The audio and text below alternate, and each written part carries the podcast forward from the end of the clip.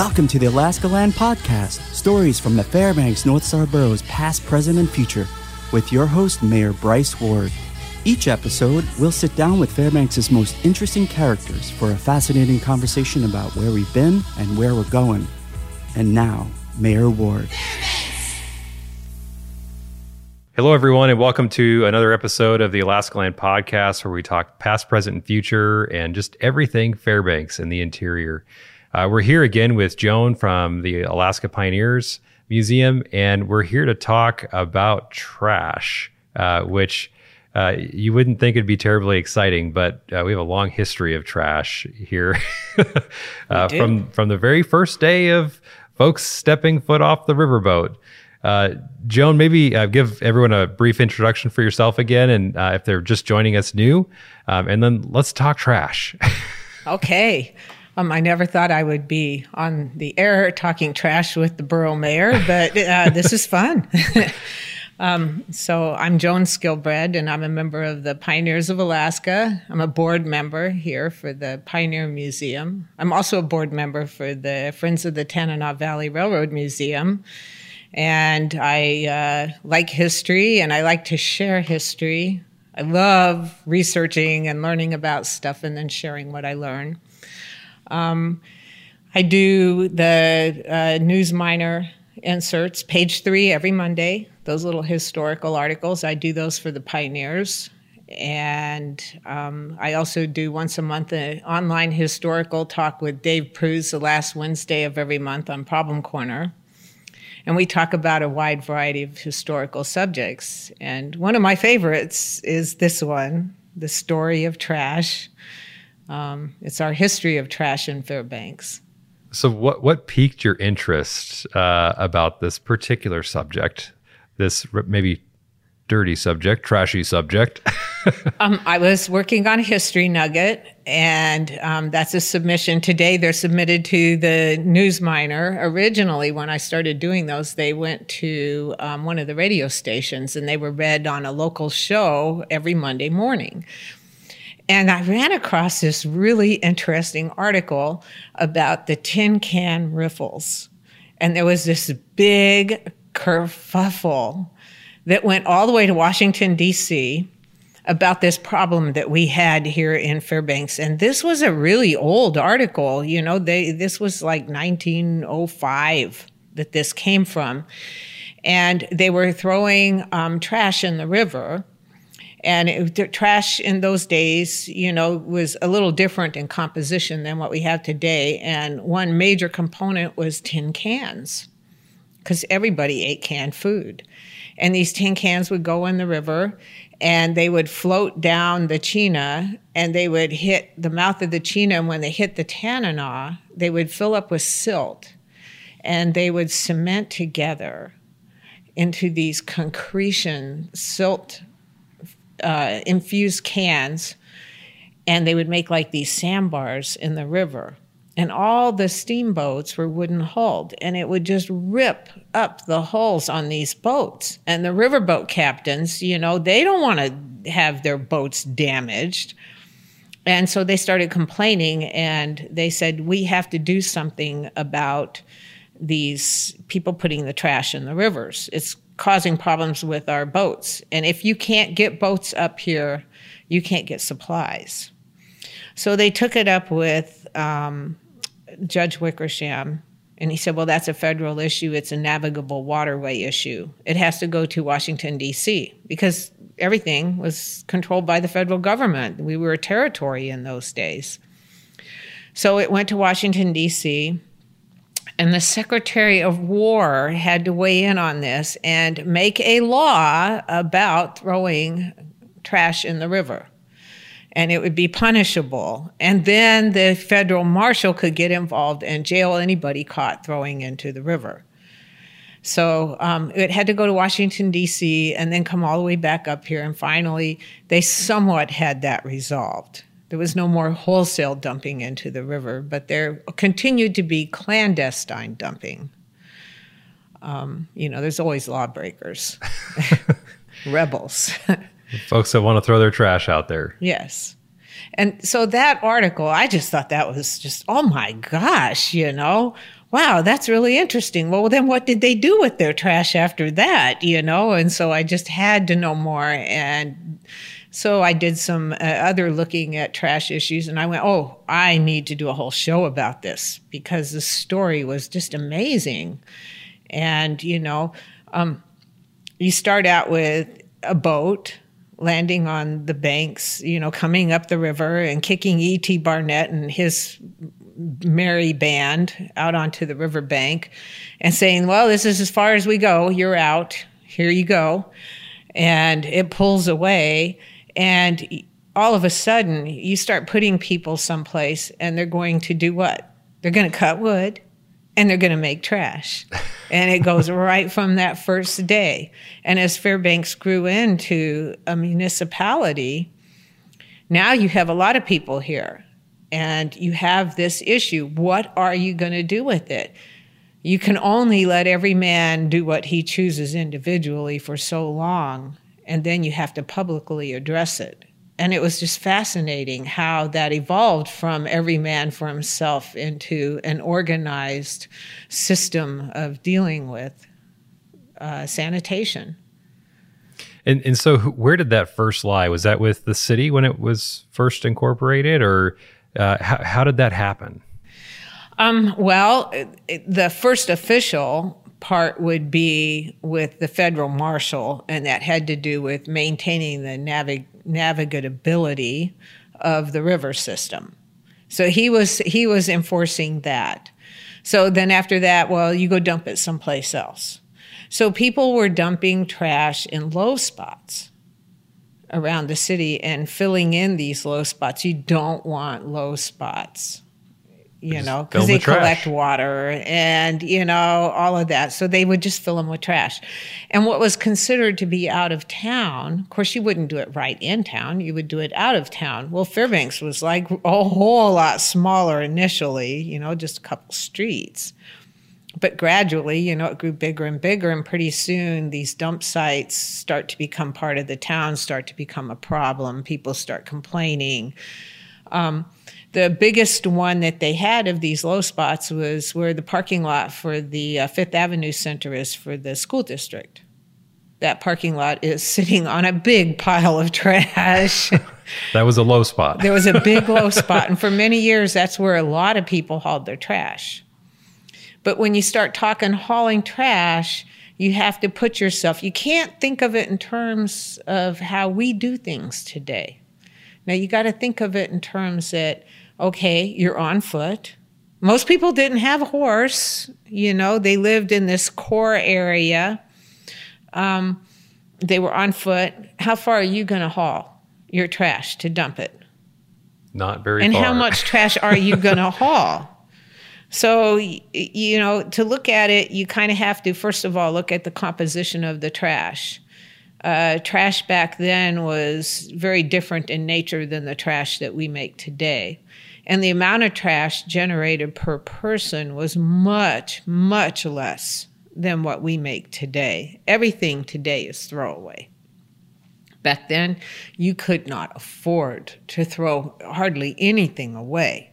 So most of the supplies, the packaging, all of that stuff was recycled over and over and over again until it really, literally was trash. Um, if if it was a stick, it could go in the stove. It could be burned. Paper was burned. Um, glass was recycled until it was broken up. You know, um, glass containers were very um, sought after uh, people would buy them. Kids would go around and pick them up if they were discarded, and they could sell them. Um, they had cans, tin cans. There's limited use for those, so that comprised a big part of trash. And scrap wood would comprise a big part of trash if it was to be hauled off. And that's like, um, so when you chop wood, you know, you've got that that those wood flakes that you make that would be considered scrap wood not really suitable for burning in your stove. They would use that for fill. Um, bits of string that were weak, you know, that would be trash. If it was still good, it would get reused. Um, furniture, if it was busted up and it was really in bad shape, you know, then it would become trash. Clothing, if it was really rotted out, it would become trash. But I mean, stuff was pretty far gone. It would get reused, it would get resold. Um, so that was different than today. I mean, we just throw good stuff away today. Mm-hmm. Um, the dumpsters, you know, um, where I live in Two Rivers, uh, we call that the shopping center. you know, so um, and we had a system where these secondhand goods would get picked up by a city scavenger who made they made their living off of these secondhand goods, and they would come and pick it up, and you know they would give you some money, and then they would resell it, or you could pay them just to come and haul it all off, depending on what it was. Um, so you you had that going on, but the stuff that was going to get dumped would it would have to go somewhere some of it could get burned. They would burn trash in piles in their backyards. And then you would have this pollution in the spring from the runoff. You also had wet trash and dry trash. Dry, dry trash was, of course, dry. Wet trash was your slops from your slop buckets. Um, a honey bucket, if you used it, uh, sometimes that could be dumped on the right out on the open ground. And as a municipality would develop, you know, you would frown on that because you would start having health issues. Mm-hmm. And we had um, health officers in Fairbanks that took care of that because we had problems with typhoid and um, other uh, filth related diseases. And so we had to protect our water, our drinking water. Um, so the the wet slops and some of the dry slops generally would go in the backyard. They would get burned. But when breakup comes, think about what happens when all that water is just standing around and then it mixes and it ends up going into the river and it gets soaked back in and people had wells they didn't have city water in the early days and their wells would become contaminated and so this became more and more of an issue as the town grew. So, with that, they decided okay, we need a central dumping area. People should not be dumping these things in the city area, the confines of the city. So, they established the first official city dump, and it lies roughly between where the dog park and the Carlson Center are today. And if you float down the river, as you float along that area there, you can see bits of that old trash, you know, sloughing out of the riverbank. And that that was in use for oh, I don't know, you know, about 15 years. And it, the trash was hauled, it was dumped on top of the ground, and then they would burn it periodically to reduce the volume. And that helped to get rid of the you know the refuse problem within the city confines. Um, another thing that the city did to help address this issue was they had the annual spring cleaning, you know, and that's nothing new. That goes all the way back. And they would do a campaign and encourage people to work together and clean up your yard and paint your house and make Fairbanks look nice. and we did that back then too and people really got on the bandwagon. Of course, you always have the few holdouts who I shouldn't have to do anything. I like my mess and I'm going to keep it. Um, but for the most part, they got most people convinced to use the city dump. However, they ended up having to put a caretaker at the dump. Um, we know with the uh, the transfer stations, our dumpster sites around the borough today. We've had to staff those. Mm-hmm. And for the same reasons, you know, it's you, if you just let people just dump whatever they want wherever they want, it creates problems. And having a person there helps to keep that dumping a little more organized and classified. And, you know, um, it reduces the bigger problems that come out of that disorganization. So they they hired somebody, the city did, to be the guy that lives at the dump, and he he had a shack there that he lived in, and he was the overseer, and they had a gate, and you would haul your trash and you could go through the gate during open hours and he would show you where to dump your, your trash. Great. Except most people didn't have a car. How are you going to get your trash to the dump? And most people work. This was the, the man of the house had to haul the trash. That was not the woman's job. That was not the kid's job. That was the man's job. And how is a guy going to get the trash to the dump? And especially, how is he going to get the trash to the dump when he has to work? And in those days, Sunday was your day off. And guess what? The dump master, that was his day off too. So the dump was closed on Sunday. Uh, you know, it's it's funny because the more things change, the more they stay the same. Oh yes, these are some of the same issues we deal with today. yes, well, that's everybody's day off. I'm the guy in charge of the dump. It's my day off too. You're discriminating against me if you tell me to have another day off. So the gates would be closed. And what would you do if you just lugged two uh, two trash cans or one trash can in a wheelbarrow? all the way you you went uh, let's say four blocks with that all the way to that dump site and you got there and you saw that gate was closed what would what would you do well the responsible person to me would take it back to the house Yes. What do you think most people did? they probably dumped it in front of the gate. They dumped it in front of the gate. and come Monday, well, this started becoming such a problem that come Monday morning, the trash would be all in front of the gate, lining the street and going down First Avenue. Well, technically Second Avenue. First Avenue kind of turns into Second Avenue somewhere around in there. but it would be lining down the street. And then the city was having to pay people to go and pick up all of this trash because the gates were closed and you could they wouldn't accept trash on sunday.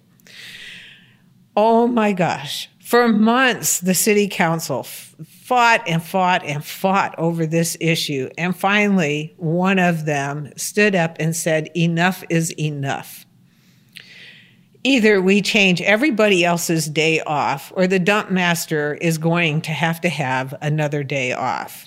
And finally, they all got behind it and they told them, you know, okay, we're changing your day off. And if you don't like it, you can leave. We'll just get somebody else to do the job, which is what they probably should have done in the first place. um, gradually, they were able to get uh, dump trucks, but, you know, you had to wait for that technology. They didn't have it initially, you know. So um, that dump got established in the, I think, right around 1920. And you had these old rickety Model T trucks, you know, they don't haul very much. And they, they gradually developed this system. But developing this trash hauling system, like today, you put your trash out at the curb, they come around. You know what day collection day is for your street?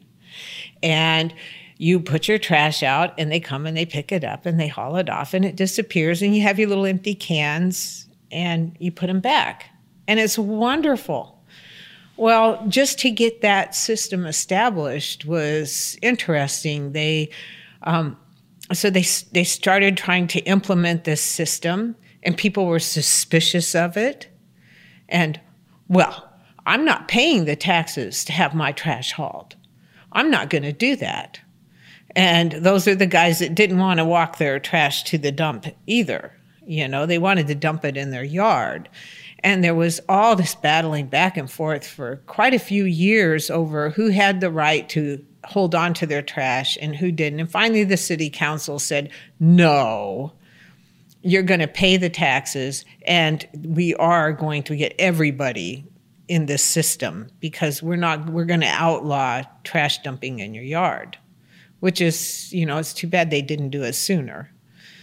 But, you know, everybody has rights.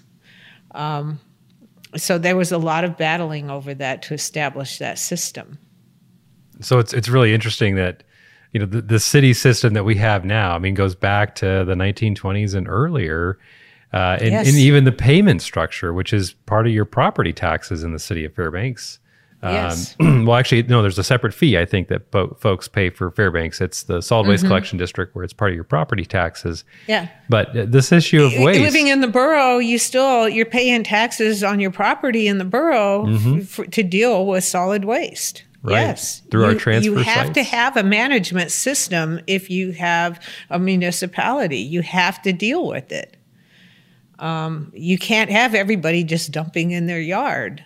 Right, or dumping in the river. I mean, that was Yes. a, as you know, uh, as you mentioned, that was a big issue back then, and um, It still is today. still is today. Yeah.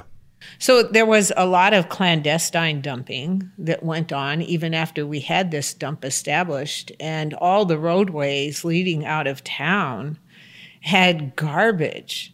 You know, like as soon as you got to the edge of town, you hit the garbage. And for, you know, strode out for some distance, you know, it would just be trash, trash, trash, trash, trash, trash, trash. And it would gradually thin out, you know, within a couple miles. So we were surrounded by these trash corridors. And, you know, people started complaining. And these were people who didn't want to haul to the dump because they hauled after hours when the dump was closed. It wasn't open all the time. And they didn't want to be inconvenienced by meeting somebody else's hours. And so they would just load it up in the family car and they would go out and just dump it. And this was a problem going all the way into the 60s. And we were a very trashy looking place. I can imagine if all your main arteries into the community are covered in trash. Yes. That just seems that sounds awful. Yes. and and I remember growing up um, when I was a small child, trash was something you didn't keep in your car. You know, you, you, well, we don't want that in the car. You chucked it out the window, you know. And it wasn't until the 1970s that uh, nationwide as a country, we started becoming more um, aware and we had public service campaigns to make us all more aware of you know the trash around us and clean water and clean air and and all of those things and we really did a lot to clean up the the nation and especially Alaska. I remember a lot of trash, seeing it along the roadsides. And then, you know, by the time um, the 1970s rolled around, I mean, I remember my dad saying, okay, we're going to go out and pick up trash, you know? Yep. And we would go out and do our part during spring cleanup. And, you know, uh, Fairbanks is really good about that. We don't see a lot of trash on our roadways after the May cleanup. It manages to build up over the winter. Yeah. yeah. but we do yeah i mean cleanup day is definitely a big part of our community i can it's been a big part of uh, my childhood and even now um, we take the kids out and they think it's great fun to fill trash bags yes. And you teach them. yep Yeah, yeah. So the um, there was a big consequence to all of this dumping that we had. We had this open dump, and these river boats. This was a problem all over Alaska. Um, rats were on these river boats, and rats love dumps. And we had taken and backfilled with trash all along like First Avenue. When you're going along First Avenue, you're driving on trash.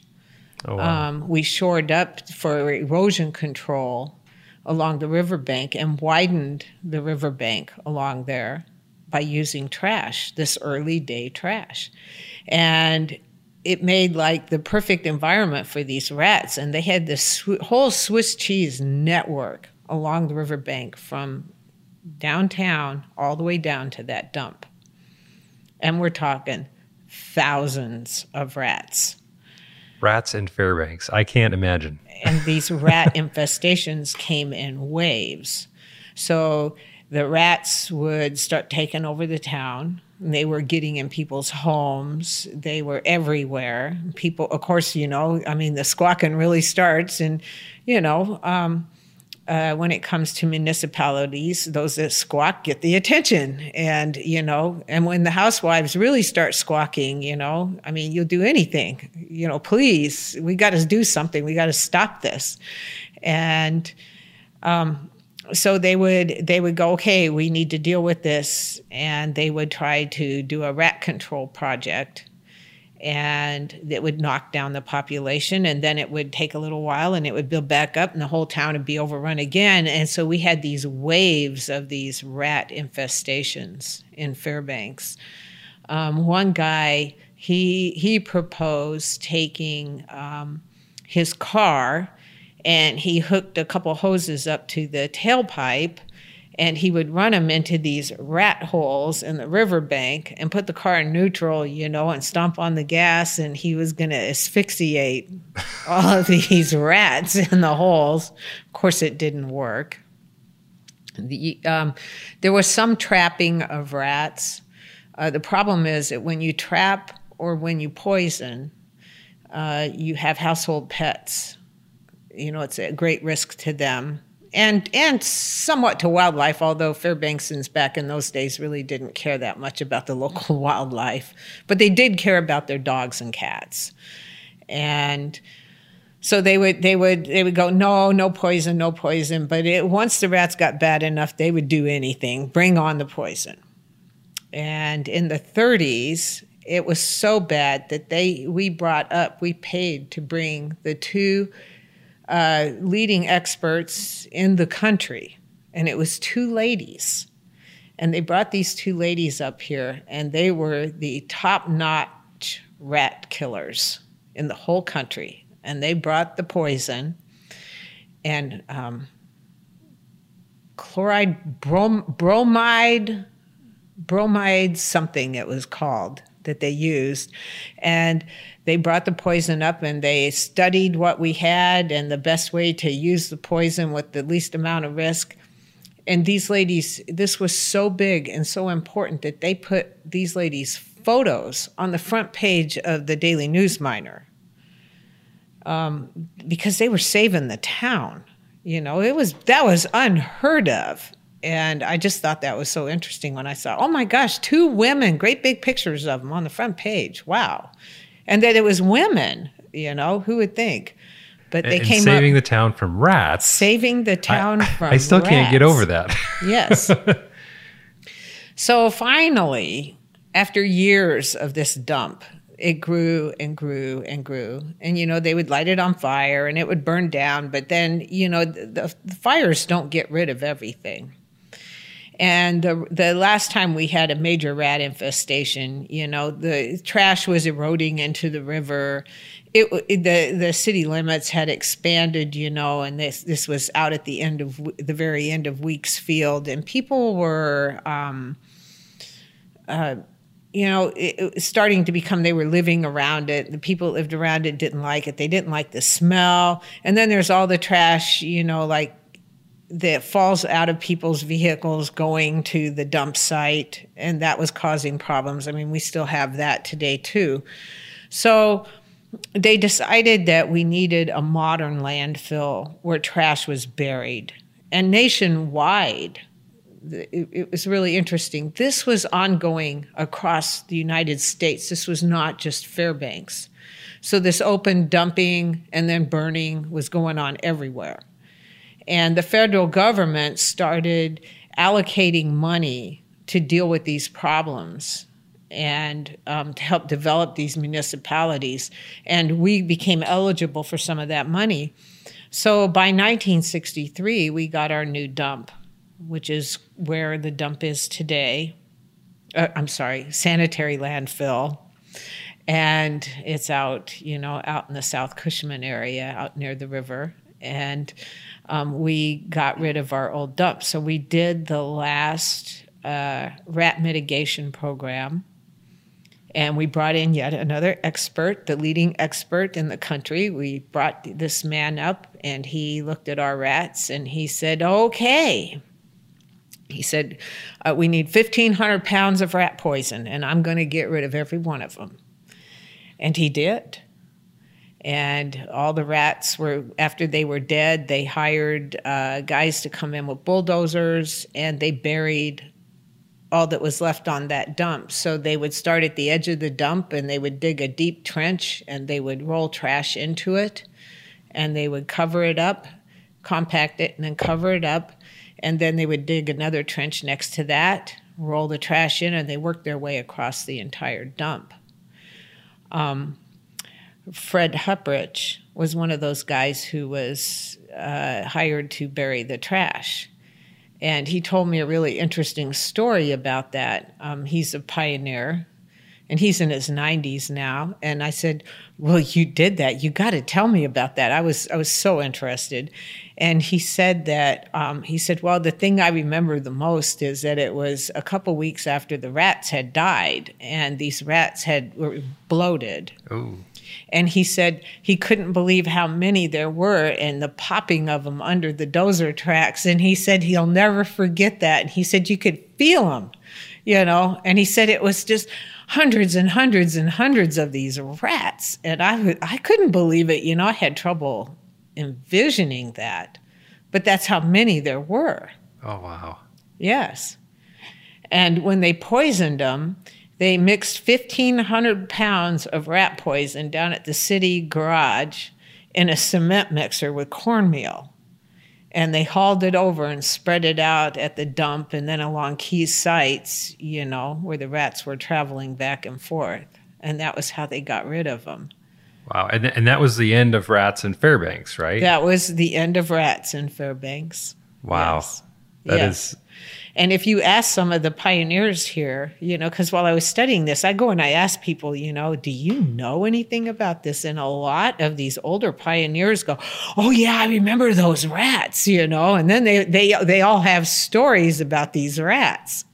And I thought that that was really um, it's just so interesting. I loved hearing what they had to say, and in Nome, of course, Nome had uh, this was in communities all over the United States, not just in Alaska, but in Nome they were having this problem, and you know Nome is its own kind of place.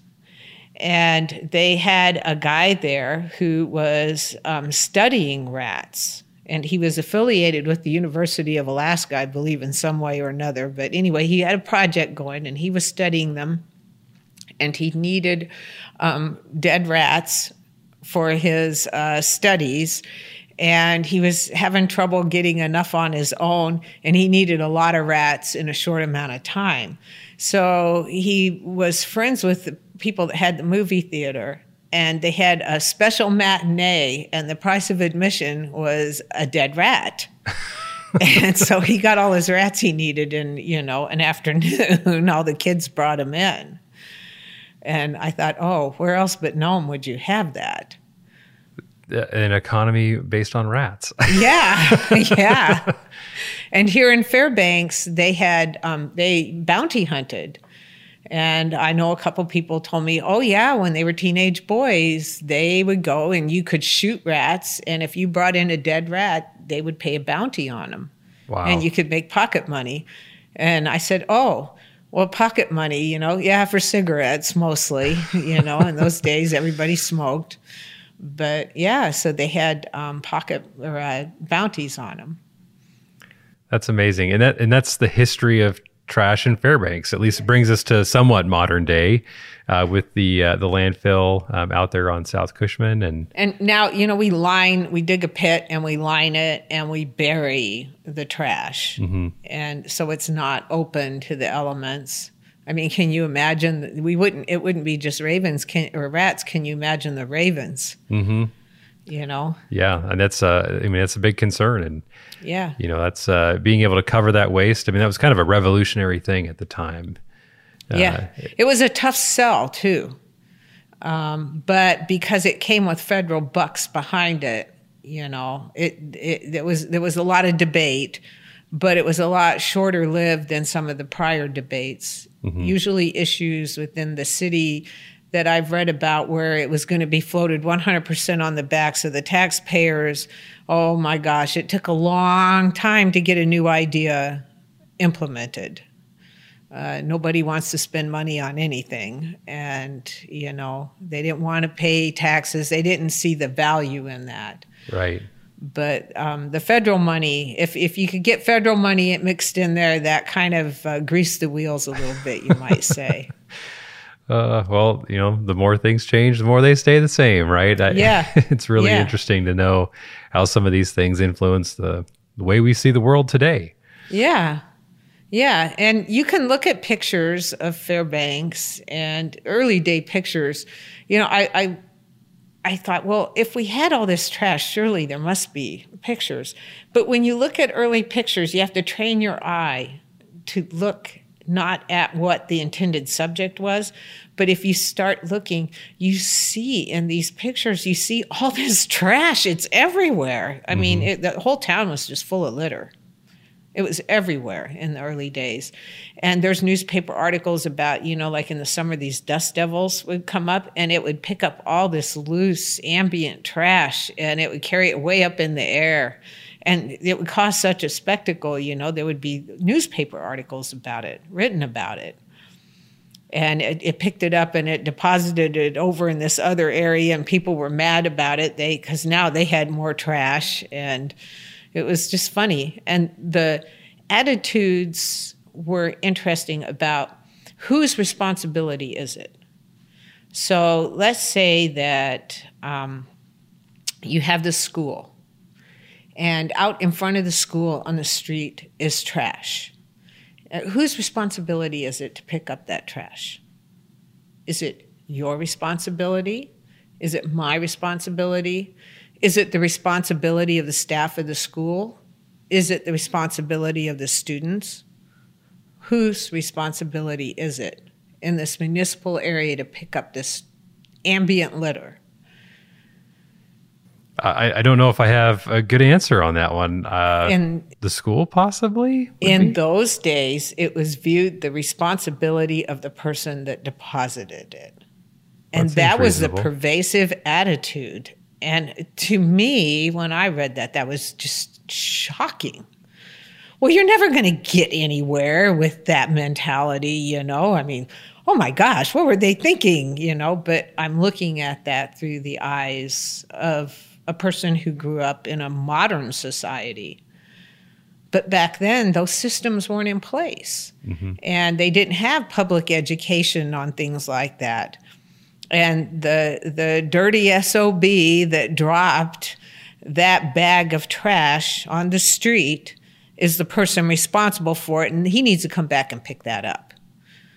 And the thought never went further along to, well, we all know that he's never going to come back and pick it up. So now whose job is it? Right. It took many years to get to that point that, okay, that's not working for us. We need to do something else. And it shocked me how long it took for that to happen. And, you know, so the trash just piled up and piled up and piled up.